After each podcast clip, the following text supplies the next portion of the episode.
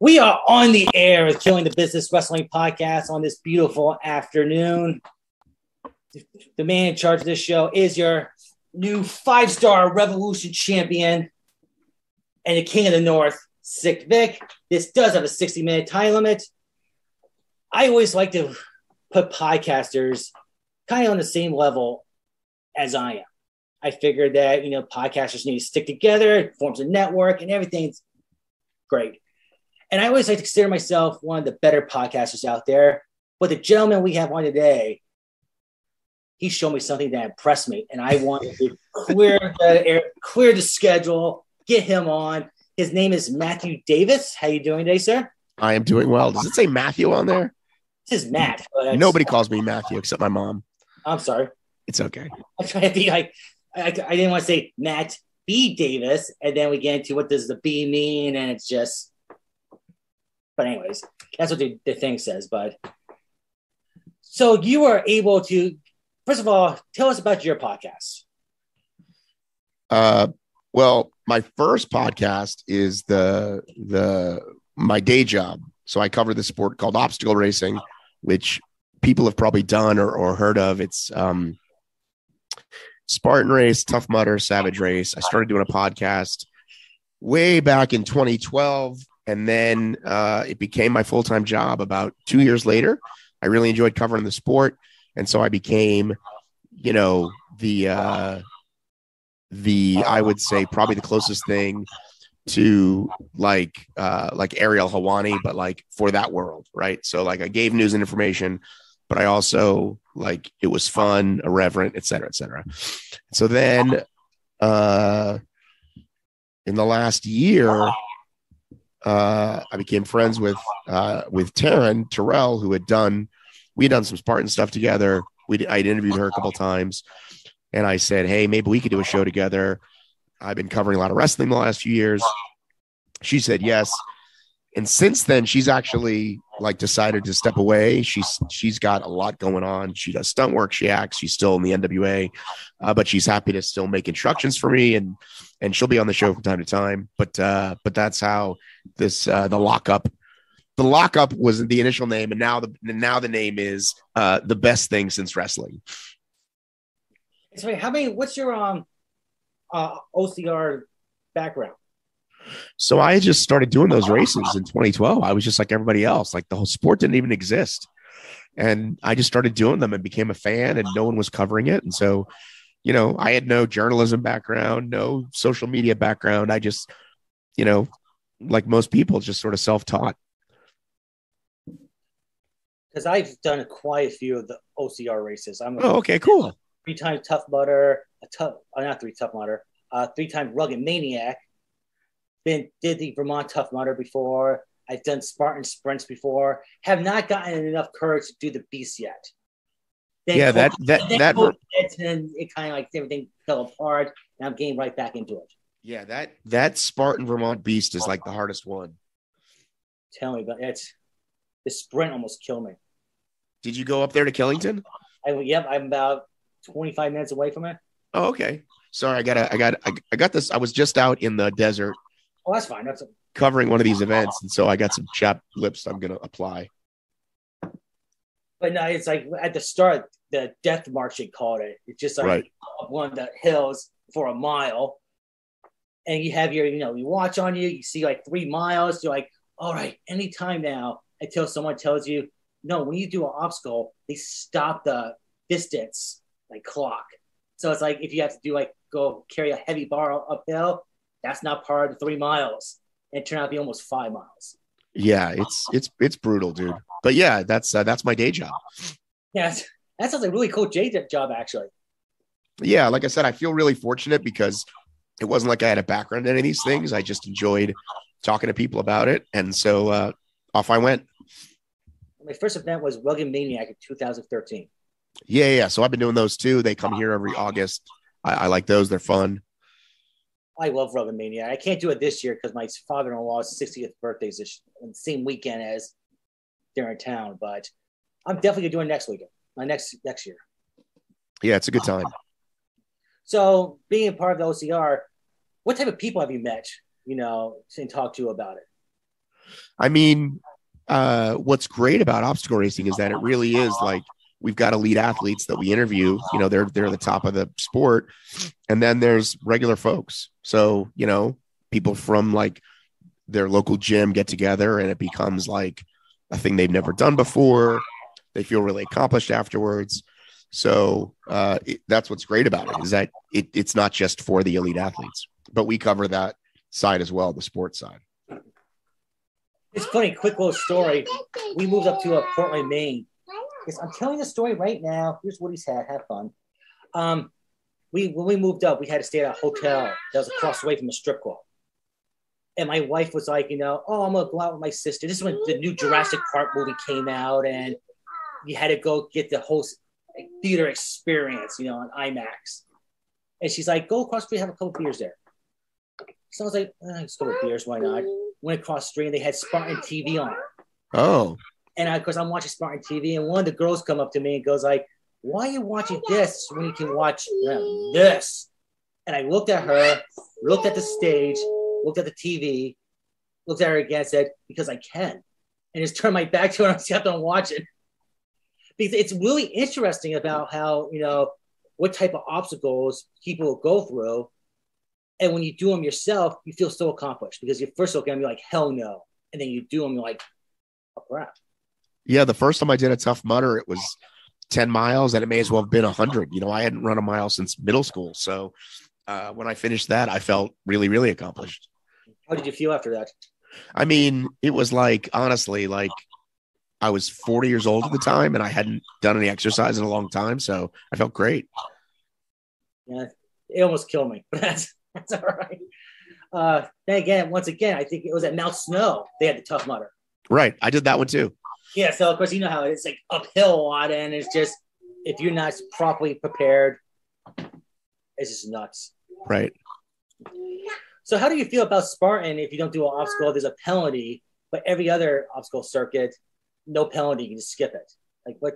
Well, well, Spartan you can skip too, but for the elite races, Spartan you have burpees, and the other ones you have mandatory completion, meaning you can't win the race if you don't do it. I like that better. I think burpees are stupid. But any race in the open wave, you can skip whatever you want. I always believe you should at least make the attempt. Right. if you make the attempt, you fail. Okay, you tried. Right. Some people just walk around though. Some people just walk around, and that's kind of like a that's a little cheap, you know. Right. Uh oh. Oh, we have technical difficulties here. My co-host, my co-host decided say, "I like this." Try to jump over something and fell. Right. Oh, Michael. Ah, he's all right. He's just faking mostly. Is he all right? He got pretty quickly. If you, if you need to put me on hold for a second, it's fine. Oh, you, you got excited off the race. Now he's running away, but he's fine. If you need to put me on hold for a second, it's fine, dude. Now he likes to be over dramatic. He's three years old. Well, that's they cry a lot, yes. He likes to be over dramatic, and I try to reach out, and he just ran away. So he's all right. I see him right now. He's playing with Buzz. He has Buzz now. Right, right. Three year olds. I was told they were called teenagers for a reason. I know now why. I definitely know why. So you got into wrestling podcasting when? So the funny thing is, I actually became friends with uh, W longtime uh, referee Charles Robinson about five years ago, and that's what actually got me back into wrestling. Was 16, 17. Uh, I met him through obstacle racing, and he said, "Why don't you come to, you know, the arena? Come check out a show." And I, I uh, brought my boys, and they had a great time, and I had a great time, and uh, that's what got me, you know I started watching Raw and, and SmackDown every weekend and started getting more interested. And then, like I said, I met Taryn a couple years later and uh, decided, you know, I really enjoy talking to people, but I'd like to expand outside of OCR. And so I thought, why not do wrestling stuff? So, so you met Charles. That's a pretty big name just to just to run like, oh, I just met Charles Robinson. If you're a wrestling fan, you know Charles Robinson is up there. Right, but but uh, I forgot who introduced him to me, but uh, again, remember, like there's not a lot of people doing what I do in in obstacle racing, so uh, it it worked out that like you know I had a you know my show was big enough that like he was like, yeah, let's hang out, let's meet up, whatever, and uh, because I was actually supposed to interview him after an Asheville race, and I ended up not doing that, but we kind of just became friends. So it's been great. Like I see him usually whenever they're in town. Uh, um, I was hoping to see him at Mania. Uh, the only, but they're so crazy busy. Uh, I landed too late on Thursday to see him, and after that, he was wall to wall. Well, I heard a lot of good things about him, about how he's no matter how many years he's been in the business, he still helps with the setups and the teardowns and everything. Yeah, yeah. Right there is just like that's dedication. That shows that you love your job. Yeah, he's. I mean, he's he's. I don't know if they'll put refs in the Hall of Fame, but I think he probably is one, right? I if you start putting refs, yes, and I think they should. Like people like Charles Robinson, Earl Hebner, right, Nick Patrick. They were such a big part in the the era they ref, refereed in. And right. they should be part of the Hall of Fame. I know they probably, have, they probably will. I know you have the Spartan Triangle. I hate you for that one. Oh, I didn't. Uh, that's actually I didn't win that. That's uh, another somebody else's award. But yeah, I've done the trifecta. I've done. I mean, this this long into it, I've done probably 200 races. You know, it's been 10 years. Jesus Christ, I've done like maybe 50. Right, but that's a lot. 50 is a lot, though. It's, it's a lot. You know, it's takes years off your life probably, but you know, it's a. Eh. It's it's either that or smoking and getting hit by a truck. Exactly. Exactly. Which hopefully the other two doesn't happen to me, but no, you, you already did it. Just say, hey, that's my award. I've done it. no, I did not win that. Like, wife signed me up for Spartan Sprint, and she put her name on this as like a birthday present, and she put her name on too many lines. So, of course, if you look up my time, can't find it. You look oh, up it's her name. Oh, she's never done. She's done like maybe one to say like I'm never doing this again. Right. Her name, boom. It's like all the details and everything. I'm like, I gotta have to do it again to prove everyone I can do this. Everyone's gonna think you did it. Right. It's like it's the thought that counts, though. But mm. but you got Brooke Hogan on your show. Right. How the heck did you pull that off? So the original hang on one second. The original plan, me and um Taryn were starting the show we had filmed a race here in Georgia, and then Mania was a couple weeks later, and she's like, "Listen, I, I have a table at WrestleCon. Let's go. You know, we'll get a bunch of content. We'll interview a bunch of wrestlers, blah blah blah." And then she had like her daughter's cheerleading thing that weekend, and she's like, "But I'll send messages for people." So she wrote a bunch of wrestlers, and uh, what I found was that everybody loves Taryn because some of them didn't see the message but they still said like, "Oh, if Taryn recommended you, you must be fine." So the funny thing about uh, the Brooke Hogan thing was, it was literally the first one I did. We got there, we're walking around. This is Friday morning, and I had a list of people that she knew. Right, um, a lot of the women, you know, from TNA. So you know, Gail Kim and and you know, Velvet Sky and all these people. And, you know, Brooke worked there for a while, so she had Brooke's name. And so Brooke was, you know, doing her thing. And so, you know, all these guys, they're making money, right? They're there to make money. So I always waited till there wasn't a line and I'd say, Can you talk? And then uh, they'd say yes or see me tomorrow or whatever. Um, and then I talked to people that weren't necessarily introduced, but I just tried, and some of them were great, some of them not so great. Um, but Brooke said sure. And then, you know, it's so funny because it wasn't like I was trying to set her up. I mean, it was just, it was like we talked about, I told her, you know, that that Hulk looked great and some of the other guys did not look so great, right? Like the years have been rough on them, right? Like don't look so great. So I just happened to say that. And she said, I, you know, it all depends when they stop taking care of their bodies. And I said, she's like, it's too bad there's not a union. And, and I was like, yeah, Vince would never let a union happen. But instead, I just said, yeah, I think there's one guy whose fault that is. And she goes, yeah. And uh, that was it. Nothing, nothing. Right. Uh, and then um, I think it was a month later. Um, I see uh, a guy, a friend of mine, like showed me like that guy that had tweeted uh, when you realize um, your dad fucked over the boys, and it was like, here's what's crazy. That video was only up for like a day because it was short. I was going to re-edit it, and so somebody scraped it off the internet, right? Posted it, did not credit me, which is the worst thing you can do, right? Um, didn't ask, didn't put as seen on, whatever, which is shitty. And this thing's going like viral, like legit viral. So I start messaging these people and I'm like, hey, you know, it's too late at that point. Like, if I comment on something that has 700 comments and say, by the way, that's me, it really doesn't do anything. So then I realized I'll put the rest of it up and I'll I'll reshare it with people and see if they'll reshare that. And while that happened, uh, someone said, you know, Cornette talked about it, and I was like, holy shit. Um, and it's cool because like you know i just started doing this thing and here's this thing that went like viral. I think it's pretty cool. And so some people reshared it. Some people were already sick of it. Um but uh you know everyone's saying like oh well it was her dad. And uh i think it's pretty vague who she meant. Maybe she meant vince because when she said i googled something and found something i didn't like. But i corrected it because the article all the article said i must have been talking about vince I mean, her dad, and I wasn't. I was 100% talking about Vince. Yeah, it's just it's crazy about the WWE about how power hungry they are. Right. I mean, it really is. I mean, I don't understand. I mean, there's a point where it gets to, okay, you guys are just assholes. Right. I mean, it's. I mean, it turns me off. I mean, I haven't watched a Raw in I don't know how long because it's just. I'm there to watch wrestling not watching.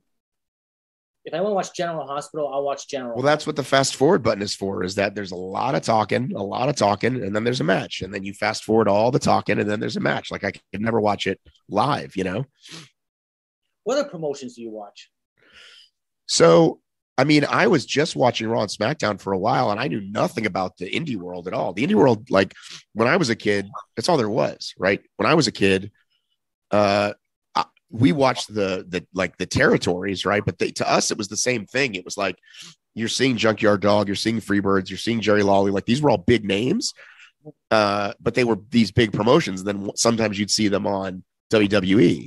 But this idea of like the indies wasn't even a thing growing up, and so I kind of started hearing about Ring of Honor, and then the last I don't know, I'd say year, I've honestly just tried to educate myself a lot. So started watching AEW more, just started watching a lot of YouTube videos. And, you know, the things I don't like about, you know, AEW is like, you know, again, like stuff you can fast forward, just like silly stuff. Like I just want to watch some good wrestling for the most part, like most people. Yeah, because that's what it's about. It's about professional wrestling. I understand there's a little storylines with character development. I get that but is a point where it just lays on too thick. And you're just like, why am I watching this? Especially the first match is like 15, 20 minutes into the show. Right. It's just like, what the? I always give you a match first and then start with your storylines. Yeah, I don't know why they think that's a good idea, but it's what they've been doing for a really long time now. Do you think they're just out of touch? Do I think they're what? Out of touch. Well, clearly, I mean, Vince is 70 whatever and uh, just doesn't, you know, he just doesn't give a fuck. You know what I mean? He's going to do it the way he does it. And he hires people that do what he says or they get fired. What do you think about the whole Naomi Sasha Bank incident they're calling it? So I think it's 100% real. People were saying it must be a work. And I'm like, I don't think Laurinaitis comes on and says, this is a scripted show. Like, why would he ever do that? Like, if this turns out to be a work, great, they got me. But I I can't see it being that way. What do you? I mean, if they show up next week on on the other brand and like, haha, we were here to just win the other belts, then we know it was. But what do you think? I you know what? Until it's like they're stripped of the titles, and after like a month, you don't see them. It's not a work. But until that happens, the WWE swerves on like they made a big deal about how we have more views in WrestleMania than the Super Bowl. Yay! And you look at the numbers and you're like, these are two day numbers. Right, right. One day numbers. Let's divide these in two. Right. But they are. And of course, right. I think they one category they were right with, and everything else you're like off. So right. Well, yeah. If you if you have a two day event and you can get 150,000 people, yes, that's more than the Super Bowl or whatever. Yeah, but it's a two day event though. It's Right. not Super Bowl is just one day. Right. I mean, all companies do that, right? All companies spin things. Uh, but yeah, I think they're they're pretty they're pretty bad. And hearing that, you know, WrestleMania, they're saying like they had like seventy-seven thousand people, and you have Dave Meltzer come on and say like those numbers are inflated. That's wrong. I don't think Dave Meltzer would purposely say something like that without some insight. Some like Well, I, I can say that I was there night one, and it seats hundred, and I would guess seventy something based on what I was like looking at. It wasn't half. If it was half, you would have felt it. You know what I mean? think it was half, I think it was like more like, like maybe like 65, 66 around. It that. was, yeah, it, it definitely wasn't like 50 or 40. Because if it was, like I said, it would have been pretty obvious. It's also not ideal, by the way, for live wrestling because it's so big. Sound takes a long time to travel. You end up just kind of watching the big TV the whole time. Um, and listen, I'm really glad I went. You know what I mean? Like, Oh, yeah. I got to, you know what I mean? I got to see Austin, you know what I mean? Like once in a lifetime thing for me, probably, right? But uh, you know, when you go and you've been like pretty close, which I've been, and you know, you hear when they stomp on the on the mat, you hear all the bumps, and it's when you're a mile away in this ti- in this the ring is tiny, I would say it's not really ideal for wrestling, unless you paid, you know, two grand a seat, which I did not. You know, we paid a couple hundred bucks a seat. How come you? Why is WWE taking so much money compared to like in, in another independent show? I know I'm not talking about you know it should be forty bucks or thirty dollars for front row seats, but I looked at Boston Survivor Series tickets just in the back, and they wanted two hundred dollars. Really? Two hundred dollars for like like section like twenty. At the is, was that the one at the at the dunk that just happened? No, that, that was the one. That's just the one coming up in November for Survivor Series. But I think it's also like Ticketmaster just fucks people. Like they just crush you on fees. Oh, this is before fees. Is usually it's usually because I've gotten tickets before. It's like okay, it's like for example, I'm throwing a number out there, hundred bucks. All right, hundred dollars for a ticket. Then you realize it's another hundred dollars for the fees. Right. I think they've gotten really smart and they've just played the game of numbers, right? And I bet if you wait until like the night before, there might be some cheaper ones, but you're also gambling that you don't get one. Uh, but yeah, they've got that shit down to a science. They're once upon a time, you just message a person, like person on Craigslist, and they'd sell to you for, hey, I just want my money back. But now you're going to get screwed, Yep, it's. I remember those days with the Hartford Whalers. right? Yeah, Right. I, I saw this guy named Jose who was a scalper so many times. It ended up being like, hey, it was it was like a small bar we used to hook up at. Just do the deal after a while because it's like I've seen you so many times. You're not gonna rip me off. Right. show up. Want to go for a beer? You know, it's just, you know. It's, Right.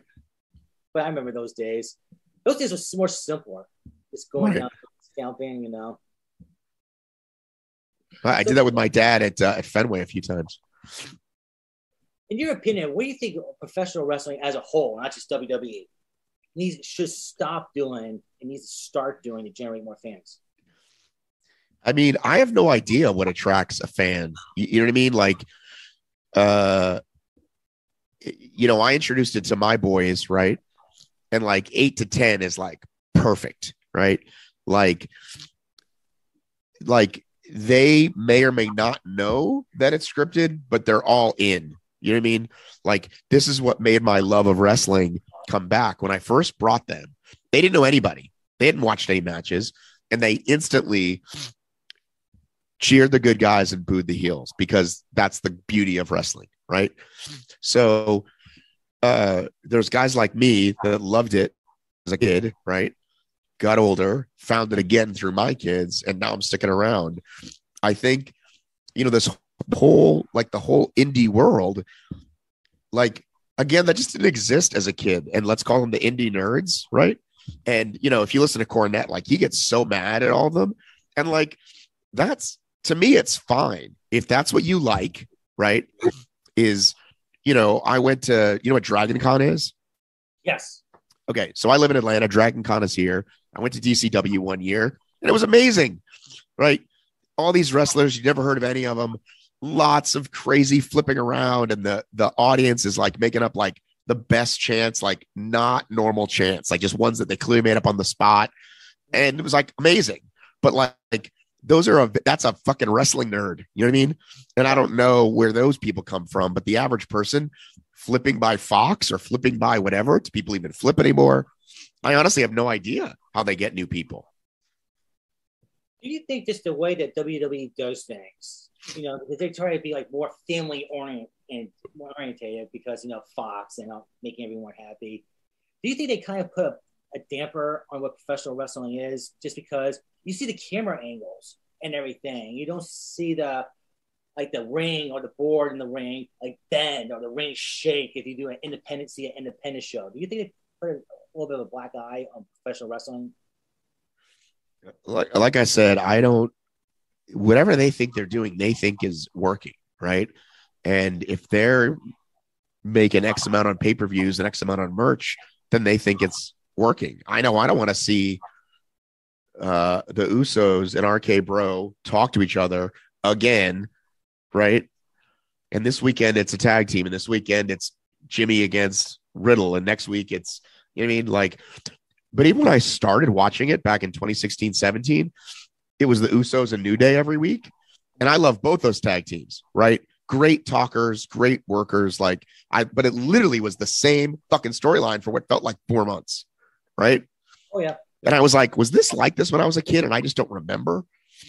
But I, I yeah, I don't know who they who they listen to or don't listen to, but yeah, I asked the same question. I took a lot of YouTube videos, like looking up old school wrestling, the golden era, to be like, right.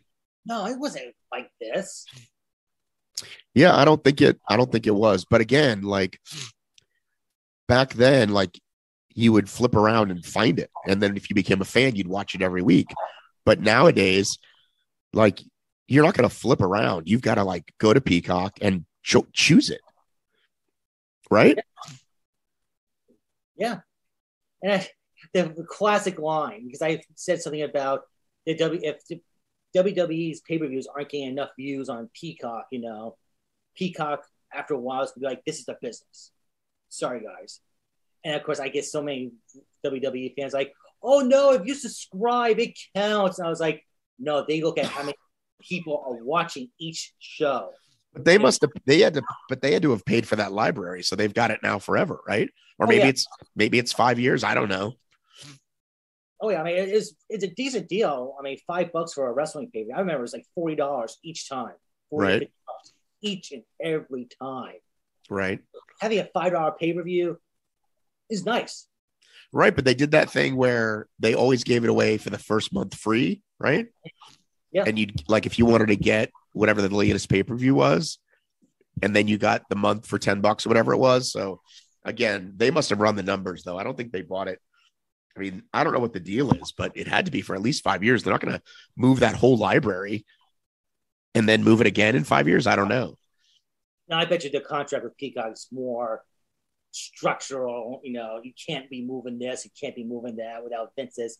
And I'm going to say one thing: if I turn SmackDown Friday and I see Naomi joining the Bloodline, I'm going to be pissed. Right. All this talk about they walked out, they walked out there, and all this time, oh look at this. So you can't believe anything anymore. Well, again, it's been that way for it's been that way for a while. Yeah. Real fast, what th- what's obstacle is your least favorite? when you do a race? Um, uh, I just quickly Googled a person familiar with the deal said it runs five years and is valued at more than one billion. Under the agreement, WWE will shut down its network in the United States in mid-March, and Peacock will license the programming, including the popular WrestleMania franchise, for its own platform. So yeah, so it's 250 million bucks a year. Um, I mean, the obstacles that suck are also the ones that make you tougher, right? So anytime you get wet and cold, especially on a Vermont day, if it's nice out, the water's like refreshing. But on a miserable day, like you feel like shit, but then you're really glad when you got done with it, you know? The electric shock therapy in Tough Mudder. Yeah. I've went through that, and at the end, the finish line was like right afterwards, and I felt sorry for this like little girl that was handing out medals because afterwards, I was like, shit, god damn it, those things are fucking alive. Fucking, you know, took my pants like, Jesus Christ. Yeah, I'm not a fan of electroshock either, but I, I did it the other day for the first time in a while. Yeah, I mean, once you go through it the first time, you're more aware of what's about. Second time is probably not as bad. Right. So when does your show air? Uh, so we haven't actually aired the podcast yet because once she said she wasn't going to do it. So I've been just putting up YouTube videos and I was great. I put up a ton right after Wrestle WrestleCon, but now you notice I haven't put one up in a little bit. So it's hard because I still do the OCR content and uh, I need to get on some kind of regular schedule. I also need to schedule a lot more interviews, you know, reaching out to people, doing Zooms like this. You know how it is. Some people get back to you right away, some people never do. Um, so and some people say, "Yeah, I'll be there," and they do a show, and it's just, yeah. But after a while, I just turn to like, you know what? If they don't show, they don't show. What can I do about it? Right. I mean, before it's like, oh my god, my audience is gonna be upset. Oh my god, how am I gonna? What I'm gonna do? It's like, look, guys, I tried. Right. So, about the about wrestling, after Vince McMahon finally retires or may God forbid dies, because it seems like he's going to just die as a CEO. Right. In your opinion, what do you think will happen to WWE? You think it'll go like be sold to Disney? You think ESPN's going to buy it, or what do you? Well, I mean, if if everybody's saying he's getting ready to sell it, um, and if somebody wants to buy it, that's great because again, they know the library is there and they know there's an audience. But then who's gonna who who's gonna like run the actual business, right? Like they'll do better without him. I'm sure it'll do things. Some things will be better when he's gone, but you know, will they hire the right people and will they whatever? It's like look at Tony Khan, right? Tony is doing a lot of things right, but a lot of things wrong. You know what I mean? Like he thinks it's a good idea to write to recruit all the talent and write every show and write every match. And it's a horrible idea. That's putting too much on your plate. But then again, he's I, I look at AEW and the Khans, they're worth a lot. Talking about the whole family. You have international right. soccer, he owns international soccer teams. That investment with the Jaguars, but eh, no one's perfect. But you know, it's but it just it really has a feeling of a spoiled rich kid, you know, is given a plaything and he can do whatever he wants. You just broke up for a second. I'm sorry. It's just, it feels like that Tony Khan, you know, it's like the spoiled rich kid that gets, you know, it's like, yeah, rich daddy goes like, here, son, you can do AEW or whatever you want. And then like kind of like all excited, doesn't know what he's doing. Right. He should hire more help. He does. He should. You're right. Get someone that knows the business, maybe like former wrestlers, to help with the writing because they remember the uh, ex, the uh, explosion death match between Omega and Moxley. right. He even gone out and said maybe I should have hired other, you know, someone else to done the explosives. You know, I was like, oops. And they lost seven hundred thousand dollars off that pay per view. Wow. They wanted their money back, and they give them credit did refund everyone's money, no questions asked. But you know that was so hyped up, such a great match, and all of a sudden, burn. Yeah, I mean, I'm not, I, I'm not one for barbed wire. Like that's not my jam at all. Again, I get there's people who love that. Um, I, I'm not, I'm not, I'm squeamish. Like I always think, like when I was a kid, uh, if there was an Abdullah the Butcher match on, I would turn it off. Like I couldn't I couldn't watch people. I couldn't watch blood, right? And, and it just grossed me out. You like the fork, and he's like he goes on the fed Right, and even if it was looking back, even if it's them cutting themselves, like you know, doing that thing, it's still not pleasant to watch. You, you know what I mean? So uh, I'm, I'm squeamish, man. I don't I don't like any of that stuff. Do you like that stuff, like the ECW extreme stuff? ECW, I think back then like today now evolved into more like gnarlier, like like the pizza cutter. Really wasn't an EC, ECW.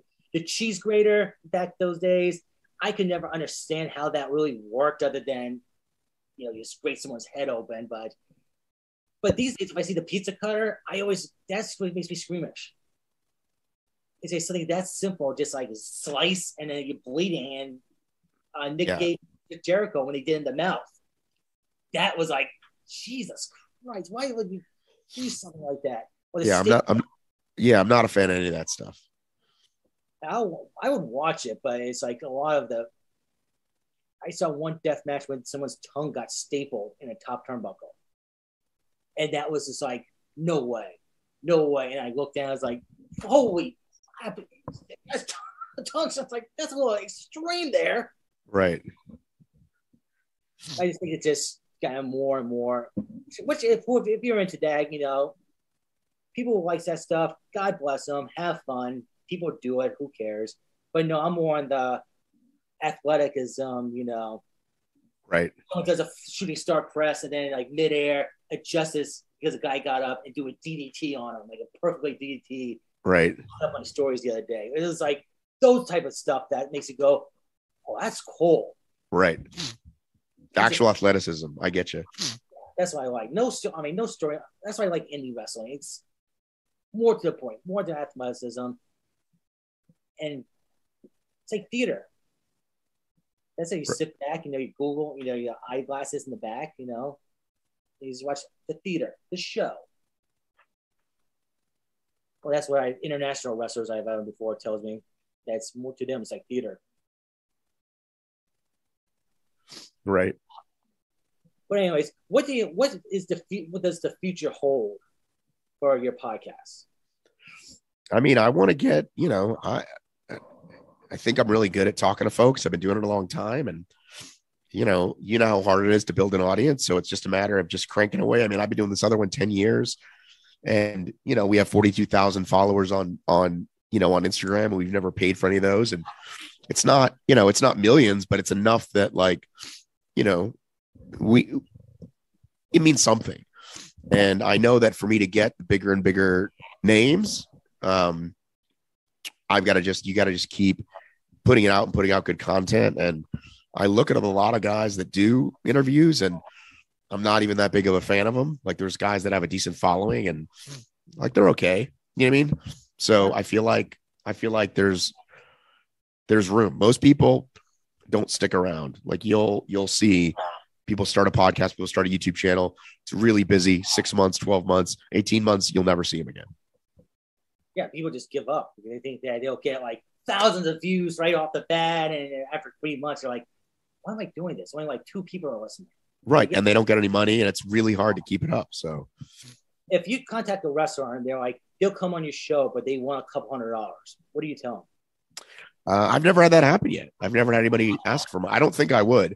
I mean, the, they'd have to be pretty huge. And I think if they're pretty huge, they'd want more than that.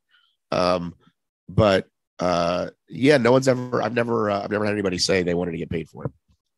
Get, give it time. I've had I have a Wes. I used to tell people the wrestlers, I'll keep keep you in mind and make a Will West like uh, Rene Dupree. Remember him back in WWF days? Uh, he's got his own show, right? Yeah, he has his own show right now and everything. and I was like, I'll keep you in mind if I win the lottery someday, but right now, you know, gotta pass. Thank you very much for getting back to me. Right. Because I feel like that they deserve a response, not just Right. you know. But how, where can we listen to your podcast when the obstacle Well, uh, video? you can for now you can just link my youtube channel and then by the time i launch the podcast i can send you that link and you can stick it in this one. But right now you go to the best thing since wrestling uh, on youtube on instagram et cetera et cetera. I got a Linktree on the uh, in any of the youtube videos. You can touch that and it'll take you to everything. I just got link trim, still trying to figure that out. Linktree? Yeah. yeah it's super easy. You just throw everything in there and then it's one link to share with people When you have a three year old, try and grab your phone when you're trying to figure it out. Yeah, that's yeah I know that life for sure A little harder. But Matt, thank you very much for coming on. I appreciate your time. If you shoot me the any links or whatever, I'll attach it to this episode and share it around. all right But it really, it's really badass doing an obstacle course, you know, show. It really is. Well, you should listen sometime. I uh I had no idea. Most people aren't that familiar with it, or they they are, but they don't know. No. So um yeah, dude. uh, I'll send you some links. Yeah, definitely send me some links. I'll check it out. Definitely. I appreciate your time. Thank you very much. All right, man. We'll talk soon. We'll talk soon. Definitely. Let's keep in touch. See you, buddy. See you. Bye.